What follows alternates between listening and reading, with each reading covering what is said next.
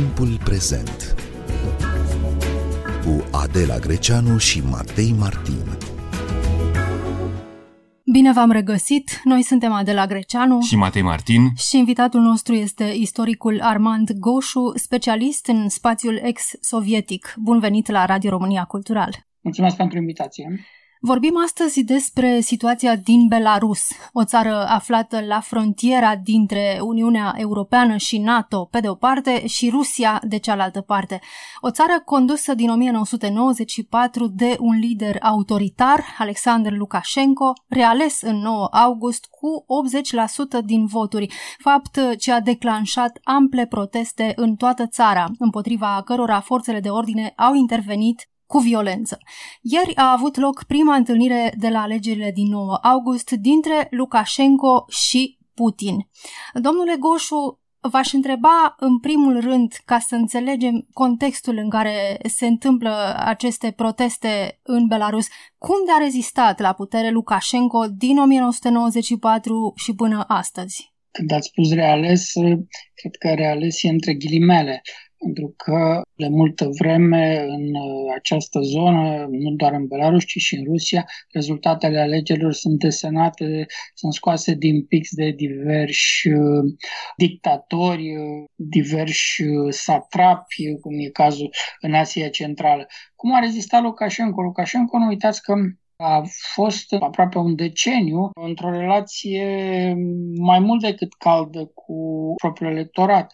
A fost ales în triumf în nouăsprezece nouăzeci și patru, era cel mai tânăr candidat, patruzeci de ani, era candidat împotriva sistemului, iar el venea pe o platformă anticorupție foarte puternică. El fusese în Parlament nouăzeci și trei nouăzeci și patru șeful Comisiei Anticorupție.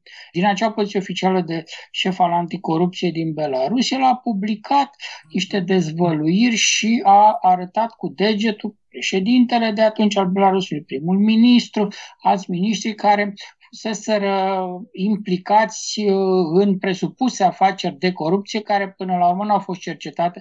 Deci nu știm dacă au fost adevărate acuzațiile aduse de Lukashenko sau nu. El a câștigat atunci alegerile în turul doi, repet, ca un candidat antisistem care s-a bucurat de un real sprijin popular. Mai că imediat după alegerea lui în fruntea Belarusului, pe o platformă electorală, nu doar anticorupție, ci și pe o platformă electorală care respingea terapia de șoc. Suntem în nouăsprezece nouăzeci și patru, încă nu se vedeau rezultatele pozitive ale terapiei de șoc, foarte subțire începuse să răsară soarele pe strada Poloniei, în Rusia, însă suntem în plină criză economică, socială, politică. nouăzeci și patru, alegerile au avut loc la jumătate de an după ce în Rusia a avut loc un veritabil război civil care a durat câteva zile, în care o parte a echipei președintelui Yeltsin s-a luptat pe străzi cu arme de foc împotriva conservatorilor constituiți într-o tabără destul de solidă în Sovietul Suprem. Deci ăsta este contextul mare în care Lukashenko a reușit să atragă sprijin popular real. Și apoi mai sunt aici câteva lucruri, între care cel mai important, eu cred că este o abilitate a lui. Noi de multă vreme și presa internațională, dar și presa rusă și opoziția din Belarus îl desconsideră pe Lukashenko. Spune că e un tip primitiv, arată ca un fel de țăran belarus de pe câmp, a fost șef de C A P, de colhoz și specialitatea lui e cartoful. De altfel, îi se și spune că el e un fel de gândac de Colorado în politică și că trebuie stâlpit ca să scape Belarusul de el.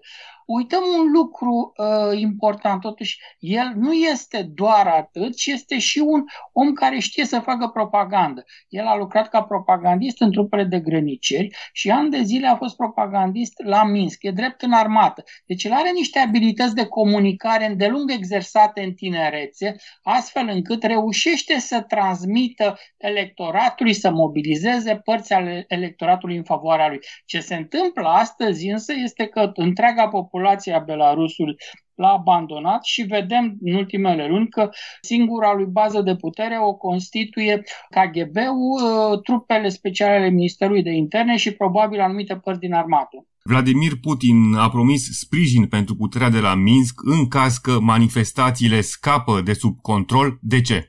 A promis și n-a promis.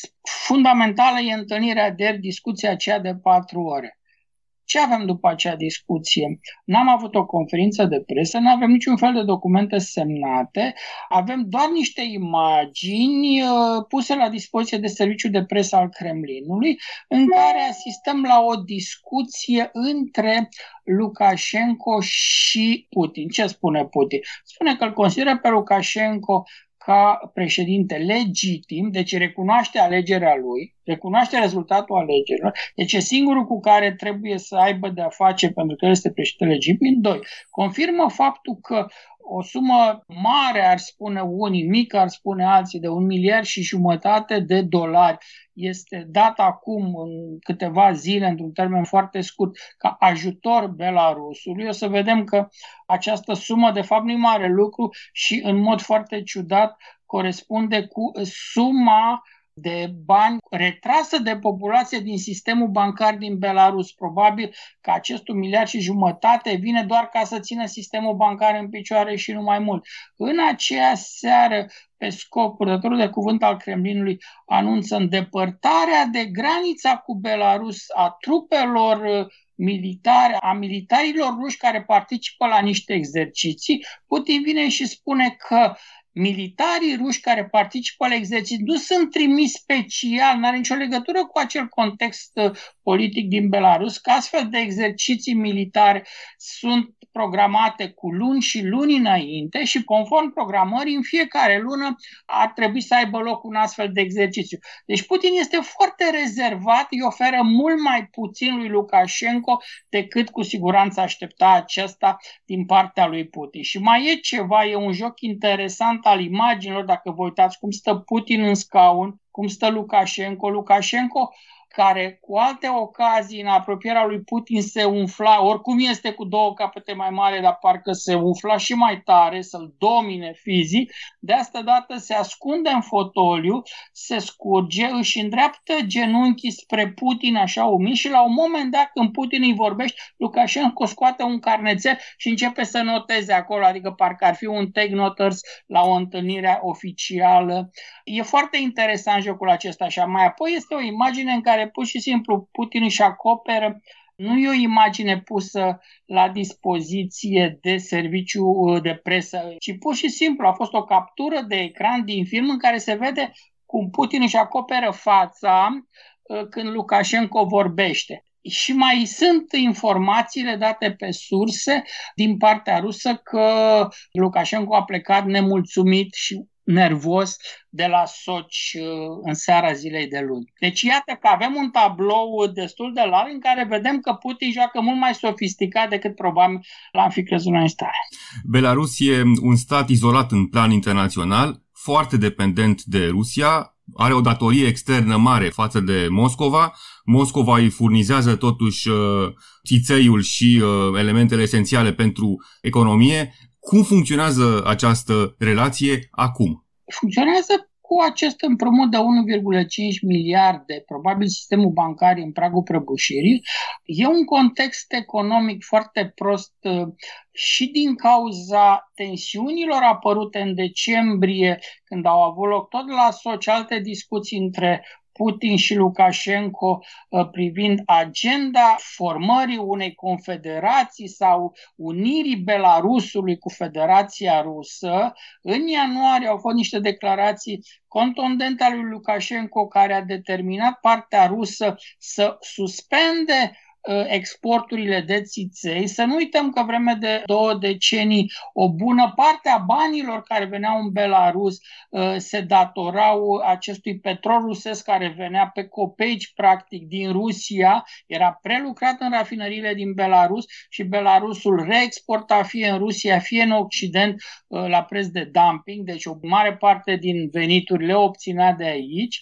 Cu gazul de asemenea nu stă bine, a venit COVID-ul, prestația lui Lukashenko în timpul crizei medicale a fost destul de proastă, a reușit să irite și mai mult populația, astfel că înțelegem de ce în acest moment, în vara lui două mii douăzeci, s-au creat toate condițiile pentru răsturnarea de la puterea lui Lukashenko. Cum vede populația din stradă această relație de dependență și mai ales apropierea dintre Lukashenko și Vladimir Putin?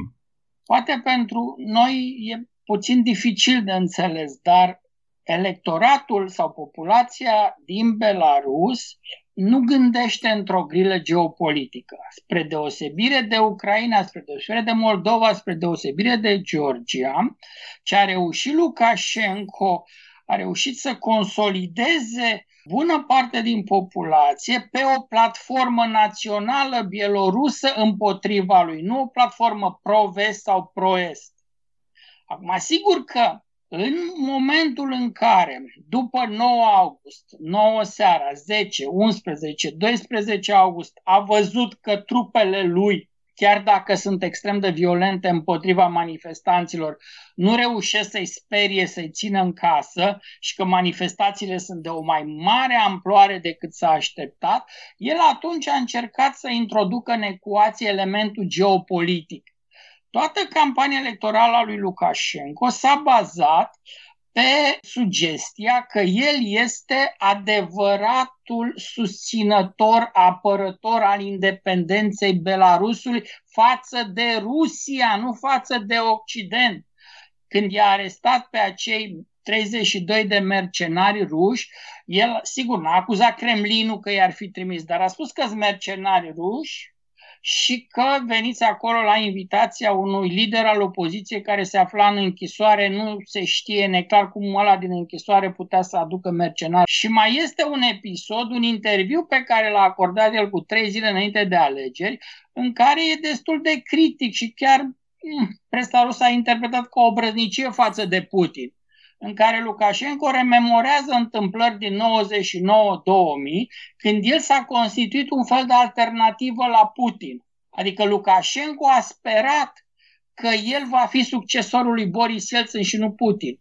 Și a spus niște lucruri destul de dure. A spus că Yeltsin a regretat mai apoi că l-a ales pe Putin, sugerând că dacă mă alegea pe mine, adică pe Lukashenko, poate că lucrurile ar fi evoluat altfel. Iar Lukashenko devine antioccidental abia după cincisprezece, joi, vineri, când deja Occidentul îl amenință cu sancțiuni. Și el atunci fuge la Moscova, îl sună pe Putin, prima lui convorbire cu Putin are loc sâmbătă, deci alegerile au avut loc pe nouă și sâmbătă, deci peste șase zile, pe cincisprezece august, are loc prima convorbire a lui cu Putin. Și ce îi spune lui Putin? Îi spune că și eu, dar și tu suntem în aceeași oală, suntem amenințați de Occident. Deci asta și explică jocul ambigu oarecum al Kremlinului în această criză. Kremlinul nu vrea să îndepărteze populația bielorusă, nu? Se bucură de simpatia bielorușilor, în același timp nu poate să-și permită ca la putere să ajungă cineva împins de stradă. De ce? Pentru că s-ar putea crea un precedent. Peste patru ani avem alegeri și în Rusia. Pe treisprezece septembrie, adică acum două zile, am avut alegeri parțiale în Federația Rusă, locale, e drept. La anul o să avem alegeri parlamentare în Federația Rusă. Putin sub nicio formă nu acceptă ideea, posibilitatea ca undeva în zona lui de influență strada nemulțumită să dărâme de la putere sau să aducă pe cineva la putere. S-a vorbit, s-a discutat la întâlnirea de ieri de la Sochi și despre reforma constituțională promisă de Lukashenko. Despre ce este vorba și de ce este Rusia interesată de această schimbare a Constituției? Pare că în acest moment nu există altceva pe masă din partea lui Lukashenko. Să spui că vrei reformă constituțională care să dureze doi trei ani, să folosești asta ca pretext, să ieși dintr-o criză politică acută, mi se pare lipsă de imaginație. Când se modifică Constituțiile, când se creează un consens la nivelul societății, vi se pare că e vreun consens în Belarus în momentul ăsta care să conducă la o dezbatere serioasă și la o modificare a Constituției? Exclus așa ceva. Deci pur și simplu vânzând această iluzie a modificării Constituției, Lukashenko încearcă să cumpere timp, nimic mai mult. Putin la rândul lui nu are ce să facă, se agață de ce propune și oferă Lukashenko ca posibilitate ca proiect politic, pentru că altfel ar fi acuzat că intervine în treburile interne ale Belarusului. Și Putin și Peskov au avut grijă ieri, purtătorul de cuvânt al Kremlinului, să spună că acel miliard și jumătate de dolari dat Belarusului nu înseamnă intervenție în treburile interne ale Belarusului. În discursul lui ce s-a livrat presei, de două ori Putin spune că nu trebuie să influențăm din afară procesele din Belarus. Evident, asta nu înseamnă că Putin nu are oameni pe teren și nu poate influența. În același timp, se pare că nu are suficienți oameni ca să influențeze ce se întâmplă în Belarus, pentru că dacă ar fi avut, ar fi rezolvat până acum criza. Domnule Goșu, cum ați caracteriza protestele din Belarus? Cine sunt cei care ies în stradă? Cu ce putem compara aceste ample manifestații, ca să încercăm să înțelegem? Eu cred că avem de-a face cu marea majoritate a populației Belarusului. În Belarus nu există o tradiție a unor mitinguri foarte numeroase și totuși, începând cu nouă august, săptămână de săptămână, ies în piețele și pe străzile din centrul Belarusului, dar și altor orașe din provincie, ies sute de mii de oameni să protesteze. Și protestează nu pentru aderarea la Uniunea Europeană, cum au fost protestele cu Euromaidanul. E un protest pentru noi, pentru ascultătorul din România, cred că mai degrabă putem să-l comparăm cu protestele împotriva lui Ceaușescu din decembrie optzeci și nouă. Și ce perspective au acești oameni care ies în stradă în fiecare weekend? Greu de spus ce perspective sunt. E foarte greu de analizat, pentru că oricând poate să apară un element necunoscut, dacă vreți, la modă să discutăm în jurul conceptului lebădă neagră, un foc de armă tras care să rănească, o vărsare de sânge undeva care să crească în intensitate. Ce vedem deocamdată este că protestele sunt pașnice, lidera să spunem, lidera opoziției, Svetlana Tihanovskaya, contracandidatul lui Lukashenko, care a fost alungat în Lituania, insistă și astăzi în Washington Post a scris un editorial, insistă asupra caracterului pașnic al protestelor. Și probabil că opoziția va încerca să meargă pe această soluție a protestelor pașnice, numai că nervii lui Lukashenko și ale forțelor de ordine nu știu dacă vor mai rezista mult. Duminică acum situația a fost extrem de tensionată pe străzi, au fost ceva mai brutal decât de obicei militarii din uh, trupele speciale. Deci, uh, oricând poate să explodeze, poate să fie o scânteie care să conducă la transformarea acestor proteste încă pașnice, ce obțin din perspectiva opoziției, la niște proteste violente, extrem de violente. Și atunci există riscul ca Lukashenko să folosească, să fie tentat să folosească trupele speciale, K G B-ul, armata, să tragă în populație. Duminică s-a tras peste capetele demonstranților care veniseră în cartierul nomenclaturii și într-un moment de genul ăsta lucrurile se scapă de sub control. Decisiv, ca și în cazul decembrie optzeci și nouă, va fi o defecțiune în cadrul K G B-ului, în cadrul Ministerului de Interne, când anumite grupări de acolo ar putea să-și negocieze imunitatea cu opoziția, pentru că, vă dați seama, nimeni nu va risca să fie tras la răspundere, să meargă în instanță după ce s-au întâmplat lucrurile astea extrem de violente în ultimele săptămâni. Deci, la nivelul structurilor militarizate, o defecțiune ar putea să grăbească sfârșitul lui Lukashenko.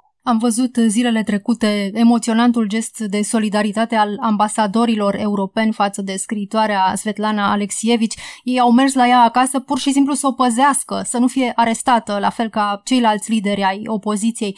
A fost un mesaj puternic, inclusiv la nivel simbolic. E un semn că Europa va sprijini schimbarea de putere de la Minsk? Noi. Europa nu are instrumente, nu are resurse să facă lucrul ăsta. Influența pe care o exercită cu adevărat Uniunea Europeană în Belarus este destul de scăzută, iar orice gest în favoarea opoziției poate fi interpretat. Acum, sigur că Svetlana Alexievich face parte din acel prezidiu al Comitetului de Coordonare al Opoziției, numai că ea, din motive de sănătate, nu a participat la nicio ședință.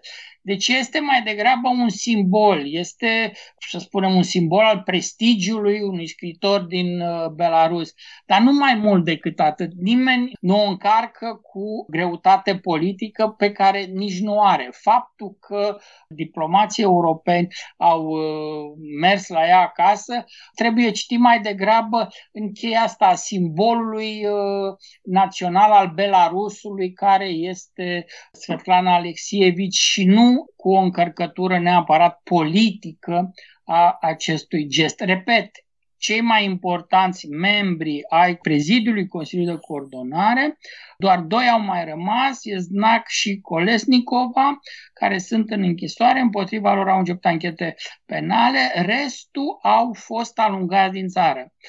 Ei bine, funcționează totuși acel Consiliu de Coordonare, numai că prezidiu care lua decizii nu mai e nimeni. Pe asta a mizat foarte mult Lukashenko, să nu există alternativă în Belarus, în Minsk, la el. De asta fizica a încercat să îndepărteze orice alternativă și a și reușit până acum, se vede treaba. Și totuși, ce poate face comunitatea internațională, comunitatea occidentală, pentru a sprijini o tranziție în Belarus? Amenințarea sancțiunilor poate face să sprijine ceea ce se și întâmplă, să sprijine puțina, mica medie independentă care există în Belarus. Nu uitați totuși faptul că periodic puterea taie internetul, deci e foarte greu de comunicat în cadrul Belarusului.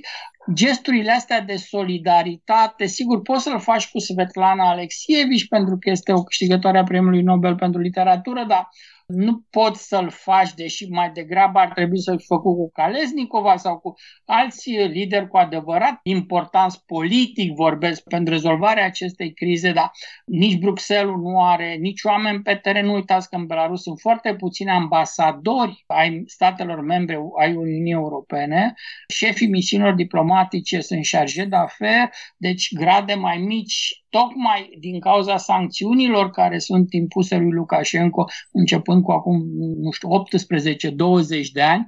România, după o lungă perioadă în care n-a avut ambasador, doar recent, cred că abia Titus Corlețean a, a ridicat gradul de reprezentare a României în Belarus și a trimis un ambasador și nu un chargé d'affaires. Și de asta ai doar vreo patru ambasadori ai statelor membre U E și nu ai douăzeci sau douăzeci și cinci măcar, ca să poți să pui o presiune mai mare. Iar Uniunea Europeană nu a reușit în timp să construiască o relație ceva mai solidă cu Lukashenko, încât să ai în acest moment niște instrumente să pui presiune într-un fel asupra lui. Deci nici Statele Unite, nici Uniunea Europeană, singura care poate să preseze este Rusia, numai că Putin are propriul lui joc și el trebuie să facă un balet destul de abil între Lukashenko, pe care să nu-l arunce din brațe, și în același timp nici să nu îndepărteze, nici să nu-și antagonizeze marea masă a poporului belarus, care este anti-Lukashenko în acest moment. Este posibil un regim democratic la Minsk, domnule Goșu? Sigur că da. Belarus, spre deosebire de alte foste republici sovietice, Belarus este în Europa Centrală, Belarus a fost una dintre cele mai dezvoltate republici sovietice, populația din Belarus, gradul ei de educare este mai ridicat decât în alte republici sovietice și capacitatea industriei din Belarus, să spunem, s-ar preta mai bine la o restructurare și la o modernizare care să-i permită Belarusului să se insereze mai bine într-o economie a Europei.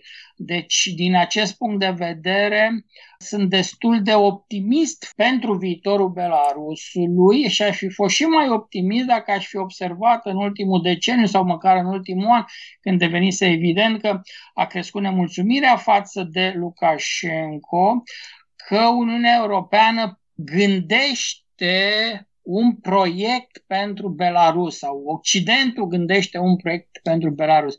Asta nu se întâmplă pentru că agenda Occidentului e încărcată cu multe alte probleme și nu se întâmplă și pentru că Belarusul, cel puțin de vreo două decenii, în mintea funcționarilor de la Bruxelles, e văzut ca un fel de extensie, un fel de grădină, o prelungire a teritoriului rusesc, ceea ce, sigur, e o interpretare, dar e mai degrabă una artificială.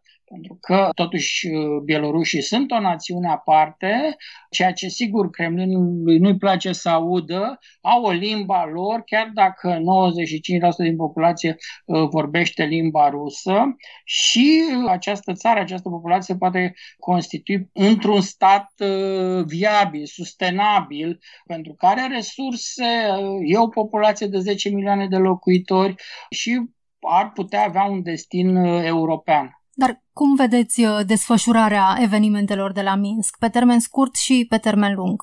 Pe termen scurt vor continua aceste proteste, oricând se poate întâmpla să asistăm la o radicalizare. Eu de spus dacă asta se întâmplă prima duminică sau peste câteva săptămâni. Pe termen scurt, sigur că se va ține de putere Lukashenko, nu va renunța la ea, a spus în nenumărate rânduri că nu pleacă de la putere și foarte probabil va fi tentat, va încerca să folosească violența tot mai mult împotriva populației. Nu știu care va fi, să spunem, linia roșie și dacă o va trece și când o va trece, în ce măsură o va trece. Pe termen lung însă n-am nicio îndoială, Lukashenko este deja istorie, Lukashenko e istorie din seara zilei de nouă august, iar ce pretinde el că va coordona, va conduce un proces de modificare a Constituției în condițiile în care ciornele care au fost date publicității sugerează mai degrabă că Lukashenko se gândește la un fel de instaurare a dinastiei Lukashenko la Minsk. Cred că n-au absolut nicio șansă de izbândă. Eu cred că nici Rusia nu-l vrea, Occidentul nici nu vrea să audă de el. În același timp este un cartof fierbinte pe care și-l pasează unii altora, în același timp lăsându-l în poala poporului bielorus, până la urmă singur în măsură să rezolve această criză politică internă.